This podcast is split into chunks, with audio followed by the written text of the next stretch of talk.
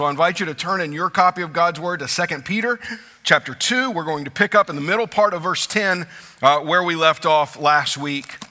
And I'll invite you to stand with me as we honor the reading of God's Word.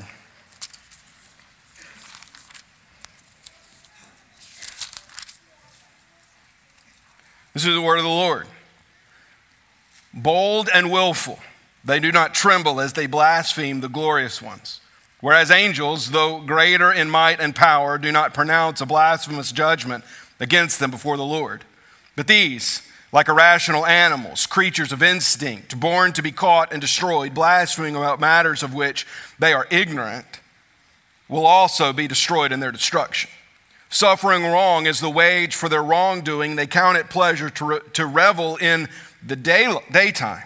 They are blots and blemishes, reveling in their deceptions while they feast with you. They have eyes full of adultery, insatiable for sin. They entice unsteady souls. They have hearts trained in greed, accursed children. Forsaking the right way, they have gone astray. They have followed the way of Balaam, the son of Beor, who loved gain for wrongdoing, but was rebuked for his own transgression. A speechless donkey spoke with human voice and restrained the prophet's madness. These are waterless springs and mists driven by a storm. For them, the gloom of utter darkness has been reserved. For speaking loud boasts of folly, they entice by sensual passions of the flesh those who are barely escaping from those who live in error. They promise them freedom, but they themselves are slaves of corruption. For whatever overcomes a person, to that he is enslaved.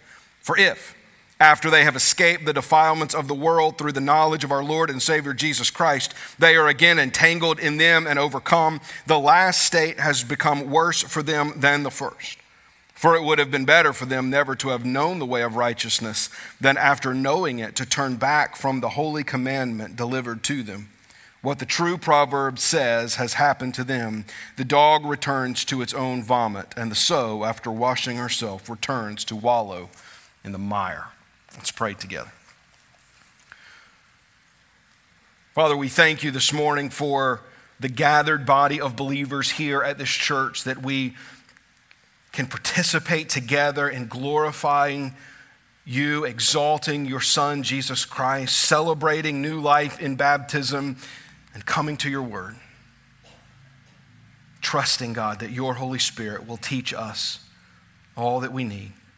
Instruct us through it, we pray.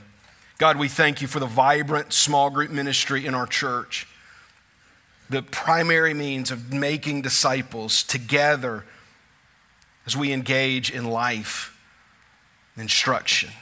We thank you, God, for a new small group that will start today. God, would you bless that ministry? Would you bless those people who will join and be a part of it? Will new disciples be made because a new opportunity for discipleship arises in our midst, we pray. God, would you continue to raise up leaders, to start new small groups, to reach new people, to continue the mission of making disciples that make disciples here at Nansemond River, we pray. In Christ's name, amen.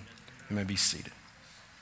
As we continue here in our series in 2 Peter, concluding chapter 2 this morning, we turn our attention to identifying false teachers. This is the third sermon uh, here in this second chapter of 2 Peter, and the entire chapter deals with false teachers. So it's our third sermon on false teachers. Two weeks ago, calling a call to beware of the false teachers. Last week, looking at uh, the, the difference of rescue and judgment rescue for the people of God, and judgment for those who uh, are still dead in their trespasses and sins, some of which make up the false teachers.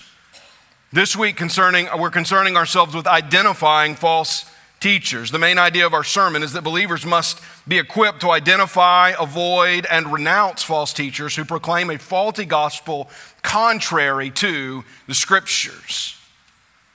In my parents' retirement, they moved to the mountains of North Carolina. Now, we didn't grow up in the mountains. I grew up in South Louisiana. My family had always lived in South Louisiana, but my dad had always said the minute he retired, he was moving to somewhere that actually had seasons. You see, we only have summer and about two weeks of winter in Louisiana. And so dad said, We're going to move. And he meant it. Like the next day after he had retired, the moving truck came and they moved to a beautiful place in the mountains of, of North Carolina. And my mom uh, started a hobby. Maybe it began before that in Louisiana, but really started a hobby in earnest uh, in their retirement age of bird watching. Do we have any bird watchers in the room? So is anybody? Because somebody's going to come to me at the end and be like, "You didn't explain bird watching correctly." It, it's an illustration, folks. Okay, just bear with me. And so my mom loves watching birds. They've got out all of these bird feeders, sometimes which the bears come and pull down off the trees, which is far more entertaining to me to watch the bears than to watch the birds. But she loves it, identifying the birds by how they look, by if they're male or female in the species, by uh, if they're a juvenile, by how the way that they sound. And she's even gotten our youngest son, AJ, into doing this with her when either when they're here or down there uh, or we're down there with them in North Carolina, and she has an app on her phone or iPad, something like that, that'll actually listen to the birds. So even if you can't see it, it'll listen to the birds and tell you what bird it is. And so, me being, I don't know, kind of the smart aleck son that I am, and having no knowledge whatsoever of birds or bird sounds, asked a question. I think it was the last time they were here. I said, So that, that's really interesting, right? This app, it'll listen to the birds. I said, What about the mockingbird? I thought I was being slick, you know? It's like, because the mockingbird makes the sound that the other birds make, right? It listens to a bird and it'll make that same sound. How does it know? Why, why doesn't it just think everything's a mockingbird, or how does it not know that, that it is a mockingbird? And of course, those of you that may know anything about birds, you know that mockingbirds do sound like other birds, but not exactly. That they're off, and that people that know, particularly people maybe that program apps on phones to be able to identify birds know the difference between a mockingbird that may sound like a different bird and the, that actual bird. Now, some of us live in ignorance of these kind of things, right? We live in ignorance of, of birding and categorizing and knowing what birds sound like. And in truth, if that's your hobby, that's great. Everybody's got a hobby, something that they do, something that they enjoy. Um, I'm, I'm happy to kind of live in my willful ignorance of different birds. They're pretty, but they're all birds to me, right? But I'm afraid some of us live in willful ignorance of false teachers. I think this is one of Peter's concerns as he writes his final letter to the church, expecting any day to be put to death for the gospel, writing this final farewell to the church and recognizing that false teachers have risen up among them. He is concerned that some people within the church are unable to identify who the false teachers are among them. That because, like a mockingbird, the false teachers will at times sound like real teachers of the scriptures. Or, like others, they, they will look like or they'll act like in certain ways, like, like the other teachers, that, that Peter is concerned for the church that they won't be able to identify. So he writes this final section of this second chapter giving us the DNA, the description, both kind of physical description, if you will, the, the way that they're going to act, but also uh, the doctrinal description, the things that they're going to teach, so that the church, in Peter's absence, will be able to identify the false teachers. And we, the continuation of the church, some 2,000 years later, can still use these words to identify false teachers. Now, as I have told you before, we must be careful because the false teachers that Peter is addressing are from within. They are part of the gathered body. Now, I'm going to make the argument that I have made all along, and that these are not Christians, but that they have looked enough like Christians, they have said enough Christian things that they have been accepted into the body of Christ wrongly and are now seeking to lead people astray. And we must be able to identify them so that we can avoid them and even renounce their teaching because their teachings proclaim a gospel that is contrary to Scripture. And this is where we're going to end up today. I'm going to tell you the end from the beginning. Scripture, which Peter argued at the end of chapter 1, has to be the basis by which we judge teaching within the church. It is necessary for understanding the gospel, for knowing how to obey the gospel, and for knowing the will of God. And so we must use scripture alone to gauge the teachings within the church and to determine if it is true Bible teaching or if it is false. So let's start with the faulty character of false teachers. Look there with me again The, chap, the chapters and verses are not inspired, and so one thought ended at the, at the beginning of verse 10, and another thought begins at the end of verse 10. So we're picking up in the middle of verse 10. Bold and willful, they do not tremble as they blaspheme the glorious ones. Whereas angels, though, uh, though greater in might and power, do not pronounce a blasphemous judgment against them before the Lord, but these, like irrational animals, creatures of instinct, born to be caught and destroyed, blaspheming about matters which they are ignorant, will also be destroyed in their destruction, suffering wrong as the wage for their wrongdoing. So, what Peter does here is he, he tells us about the character the flawed character of these false teachers. And he tells us here in this, this first paragraph, that these, this first section, that these teachers' character is marked by audacity and arrogance. Now, we can't be certain who the glorious ones are that the false teachers are blaspheming in verse 13. We're told that they are bold and willful. That, that term bold and willful means that they are, uh, they, have, they are working with audacity and with arrogance, that they are doing things that are beyond themselves, right?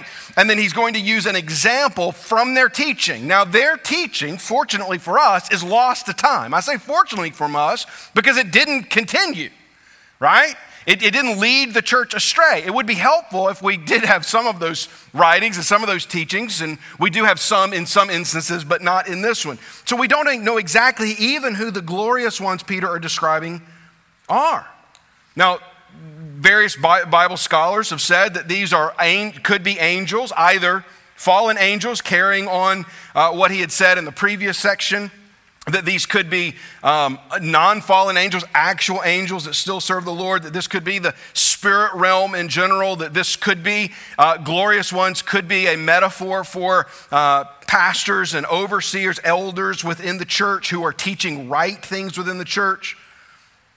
But truthfully, whoever the glorious ones are really doesn't matter for us to understand what Peter is saying about these people. So, this, this, these, this blasphemous things that they are saying against them are things that, about which they are ignorant. He tells us in verse 12 that they are blaspheming about matters of which they are ignorant. They are insisting upon making a whole lot of noise about subjects that they don't know anything about, that they are unqualified to speak on. You say, does that mean that, that they didn't have the proper education, that they didn't have the proper credentials? No. Listen, some of the best Bible teachers that I have been around in my entire life have been people that have less Bible education, at least formal education, than me. And here's what I have learned in my formal education uh, in, through, through seminary and through my doctoral work. Here's, here's the greatest lesson that I have learned there is a whole lot out there I don't know. That, that the more educated I become, the more I look back and go, man, I, I just don't know a whole lot. It, there's, there's, there's a humbling aspect to continuing in education, and not just in pastoral ministry or Bible teaching, but in any kind of education. There, there's, there's humility that should come with advancing your education. Paul's not, or Peter's not arguing for advancing our education. He's not saying make sure these people have the correct credentials, but these are people who are willing to speak about a subject, these glorious ones that they're blaspheming. They're willing to speak about this subject, and they're not qualified to speak on it because even Peter's not qualified. People just aren't qualified to speak on it. They're talking about things they don't know anything about. They're insisting, he says in verse 12, like irrational animals, creatures of instinct to just make noise. This is what animals do, right? I opened by the illustration of birds. How do you know if there's a bird in your yard? Well, one, you may see it, but before you see it, you're probably going to hear it because animals make noise. And it's actually one of the downfalls of animals, right? An animal for the hunters in the room, an animal in the woods that's making noise is an easier prey, isn't it? And he leans into that. In verse 12, they're like irrational animals, creatures of instinct that just make noise, right? Born to be caught and destroyed. An animal that's loud in the woods is opening itself up for destruction, opening itself up to, to be caught and destroyed, just like the false teachers are in their arrogance. Their boldness about things they shouldn't be bold about. Let me, let me just bring this point down before we move on, because we've talked about first, second, and third tier doctrine, that the Bible is really abundantly clear on some things and less clear on others. And we as a church, we want to be really clear about the things the Bible is clear on, and we want to stand firm on those things, unmoving on those things, but we want to hold with a looser and looser grip the things that the Bible is less and less clear on. What the false teachers in Peter's day are doing is they are making a really big deal about some things that aren't really big deals. They're talking about things loudly and boldly that they are not qualified to speak on, and they are raising these things to a level that they should not be raised to. Next, he's going to tell us four things about them. The end of verse 13 and all of verse 14, he's going to tell us more about who these people are. He does this in rapid fire succession. Let's look at these four. The first, they count it pleasure to revel in the daytime. By saying that they count it pleasure to revel in the daytime, what, what Peter is saying is they practice their sin in open. They can't even wait till the nighttime. Roman culture was much like our culture. There were certain things that people would turn a blind eye to as long as you just didn't do it out in the day. As long as you just do it out, do, didn't do it out in public, didn't do it out in the open, there were some things in Roman culture that people would just allow to happen, even though they knew it was debauchery and they knew it was wrong, if they did it at night. And these people aren't even waiting for nighttime. They're just living openly in their sin out in public. They're not ashamed at all. And this is tied to their arrogance. This is tied to that boldness that he's speaking of. They're just so sure in their way and one of the things that we'll see when we get to chapter three that they were so sure on was that Jesus wasn't going to return. And if you're so sure that Jesus going to, isn't going to return, you pretty much live the way that you want to live, can't you? And that was what these, this is one of the things these false teachers were trapped in, was that they were sure that Jesus wasn't going to return. If he's not going to return, you just live, revel in the daytime. Number two, they are blots and blemishes, reveling in their deception while they feast with you. This means that they bring shame upon the church by receiving the Lord's Supper. There are actually some um, manuscripts of Second Peter that take the word deception and actually replace it with the word from Jude 12, love feasts. Jude, the companion uh, letter uh, from, the, from Jude that, that lines up in many cases with Second Peter, and we'll see a couple of those places, uh, uses this term love feast, and some of the some of the translators of this actually bring that word in to, to ensure that we understand what Peter is writing about here. He's writing about the Lord's Supper, he's writing about the communion of the church as we take the Lord's Supper together, which, by the way, we're going to do tonight as a congregation at six o'clock during our members' meeting. Will you come? Come, come, tonight and take the Lord's Supper with us. If you're a Christian, come, whether you're a member of our church or not, if you're a professing believer in Jesus, you're welcome at the Lord's table. But these people were not professing believers of Jesus. They maybe said they were, but they truly were not followers of Jesus. And so what they're doing is they are being blots and blemishes. They're being they're making a mockery in their deception while they feast with the church. They didn't belong at the table, but they were pulling up a seat anyway. In verse 14, we see they have eyes full of adultery, insatiable with sin. They entice unsteady souls. They were always looking for sin, the false teachers were. They were practicing their sin in the daytime. That was the first point. When we get to this third one, right? They're, they're not only they're practicing their sin in the daytime, they're always looking for new ways to sin. Particularly, he identifies the sin of adultery. Their eyes were full of adultery. Peter says, eyes full. They were always looking for someone to prey on. Now, he's, he's specifically speaking uh, about sexual sin here. He's specifically speaking uh, about adultery, about looking for these women that they could take advantage of. But this is what these false teachers were doing. They were always looking for someone that they could use for their own pleasure, that they could use for their own gain, that they could use for their own sinfulness. They had eyes full of it. They were insatiable in this sin, enticing unsteady souls. They were always looking to lead other people into sin with them. Number four, they have hearts gained, they have hearts trained in greed. They have practiced the art of greed. That word trained in the original language is the same word that we get our word gymnasium from. And what is it that you do in a gymnasium? You train in a gymnasium, right? Now, whether you're, you know, you lift weights, you run, you work on gymnastic skills, you work on dance skills, all of these are things that happen in one way or another in a gymnasium. Maybe you practice basketball skills, you do something to get better. And this is what Peter says about these false teachers. They have hearts trained in greed. They have hearts that, that, are, that, that are exercising They've like gotten better and better at one particular thing, and that is enriching themselves over and over again. Now, at the beginning of this chapter, Peter already warned about this. When he was introducing the idea of these false teachers, he says in verses 2 and 3 And many will follow their sensuality, and because of them, the way of truth will be blasphemed, and in their greed, they will exploit you with false words. Their condemnation from long ago is not idle, and their destruction is not asleep. This is what the false teachers did was they exploited people, and they actually got better and better at exploiting people for their own gain. But could we contrast this greed of false teachers with what the scriptures say the earthly leaders of the church are actually supposed to be like? There are several places in the New Testament that tell us what the elders over God's church are supposed to be like, what their character is supposed to be like. There's a couple of places, uh, one in 1 Timothy and one in Titus, that give us like full lists of what these men should be like. And in Titus, starting in verse 7, we read, For an overseer, that's an elder, a pastor of the church, as God's steward, must be above reproach.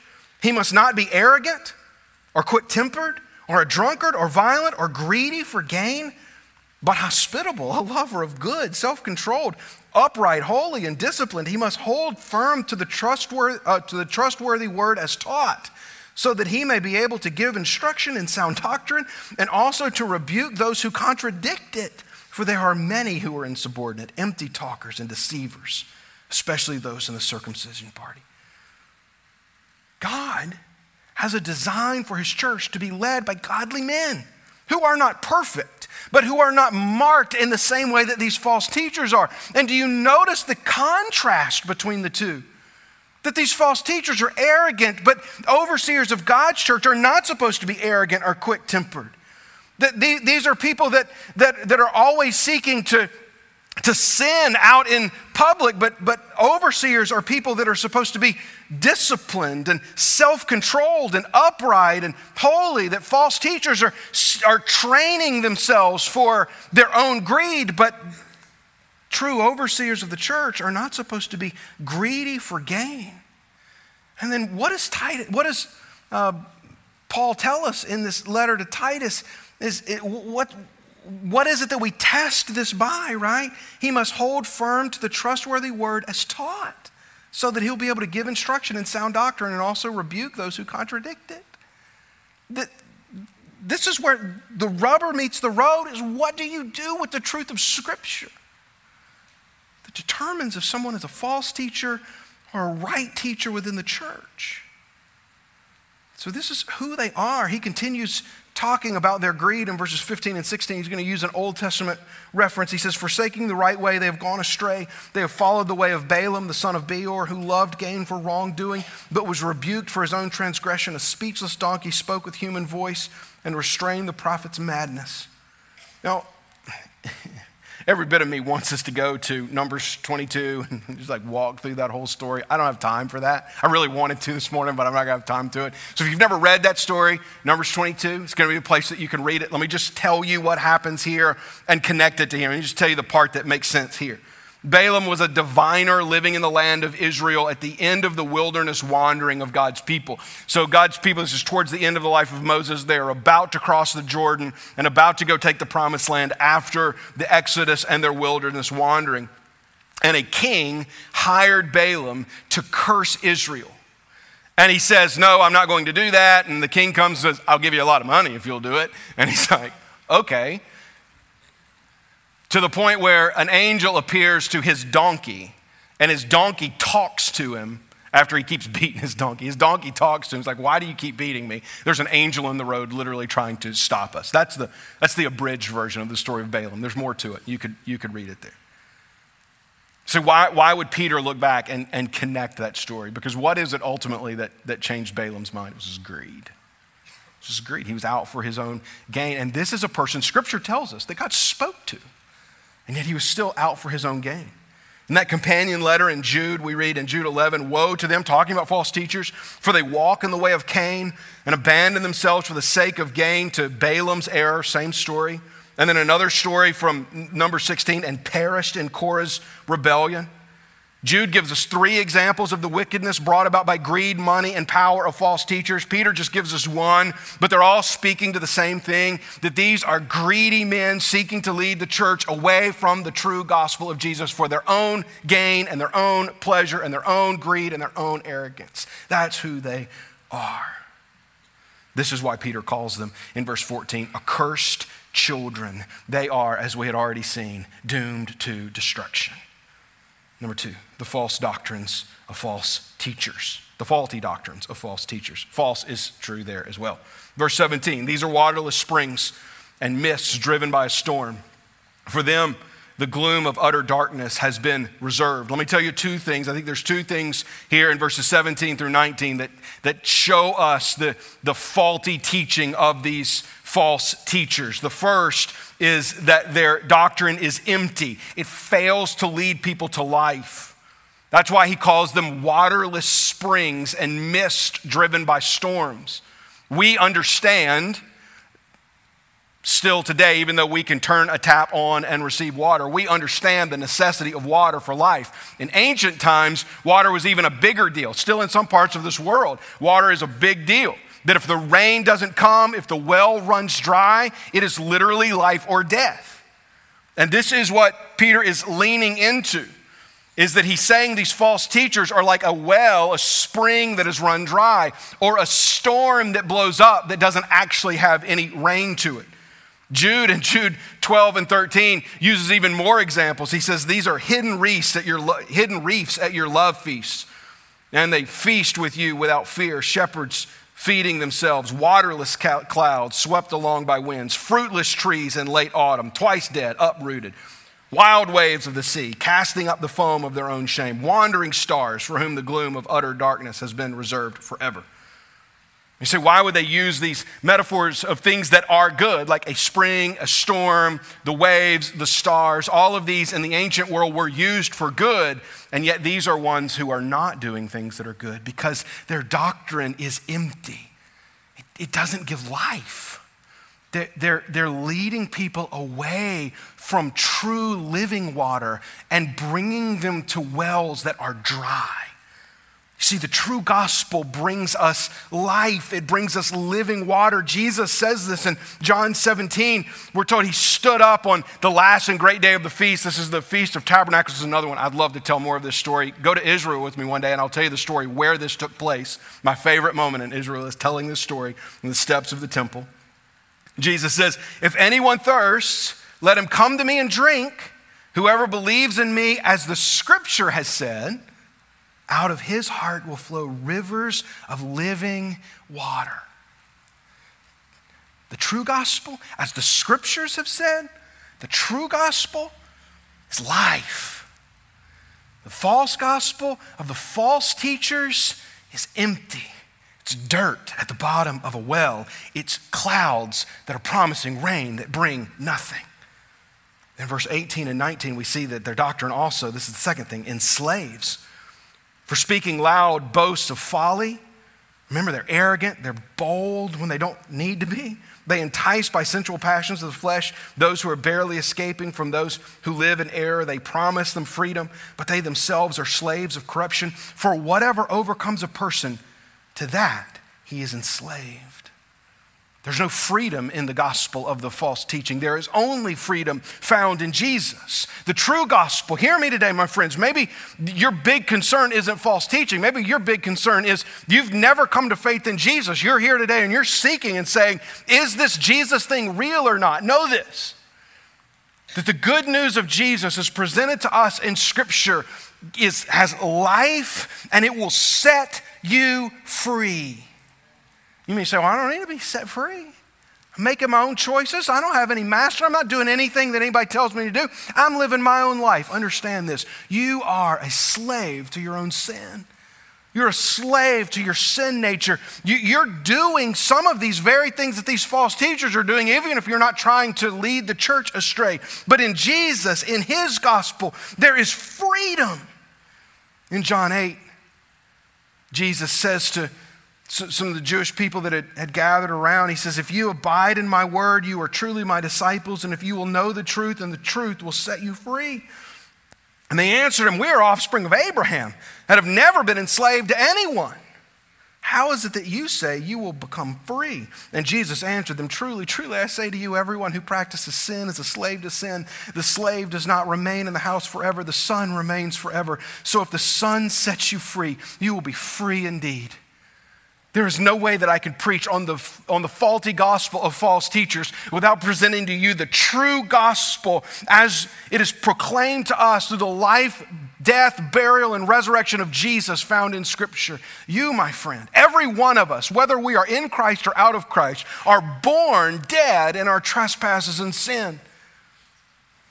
And yet, God, because he is rich in mercy, loving us with a great love with which we cannot comprehend, sends his son Jesus to live in our place, die in our place, so that we may have life and be set free from sin. Any teaching contrary to that is faulty gospel of false teachers, because that is the truth of the life of Jesus and the hope that we have in his gospel. So if you've never believed that today, I would encourage you, friend, believe that unto salvation today because it is offered to you freedom from your sin, rivers of living water offered to you. Finally, the faulty path of false teachers. For if, after they have escaped the defilements of the world through the knowledge of our Lord and Savior Jesus Christ, they are again entangled in them and overcome, the last state has become worse for them than the first. For it would have been better for them never to have known the way of righteousness, and then after knowing it, to turn back from the holy commandments delivered to them. You say, what's happening here? Is he somehow uh, presenting this idea that these false teachers were of the faith and are now not of the faith? No. Peter's not presenting that because that would be contrary to Scripture. Peter, Peter's not telling us that these are born, true born again Christians who have wandered to the point of now being accursed children. What he is affirming is that these people, for a time, looked like Christians. They maybe even sounded like Christians, but ultimately they are not. Listen to the way R.C. Sproul writes it. The late great preacher R.C. Sproul, writing on this passage, says Peter is not describing pagans here, but apostates. One cannot apostatize apart from having made a profession of faith, but such profession was false to begin with. These are people who join the church for every reason except for the right one. They were never true believers. They are unbelievers in the midst of believers, and they will soon, they will sooner or later depart from the presence of the church. Of a similar group of false teachers, the apostle John in 1 John chapter 2 writes, They went out from us, but they were not of us. If they had been of us, they would have continued with us, but they went out that it might become plain that they are not of us.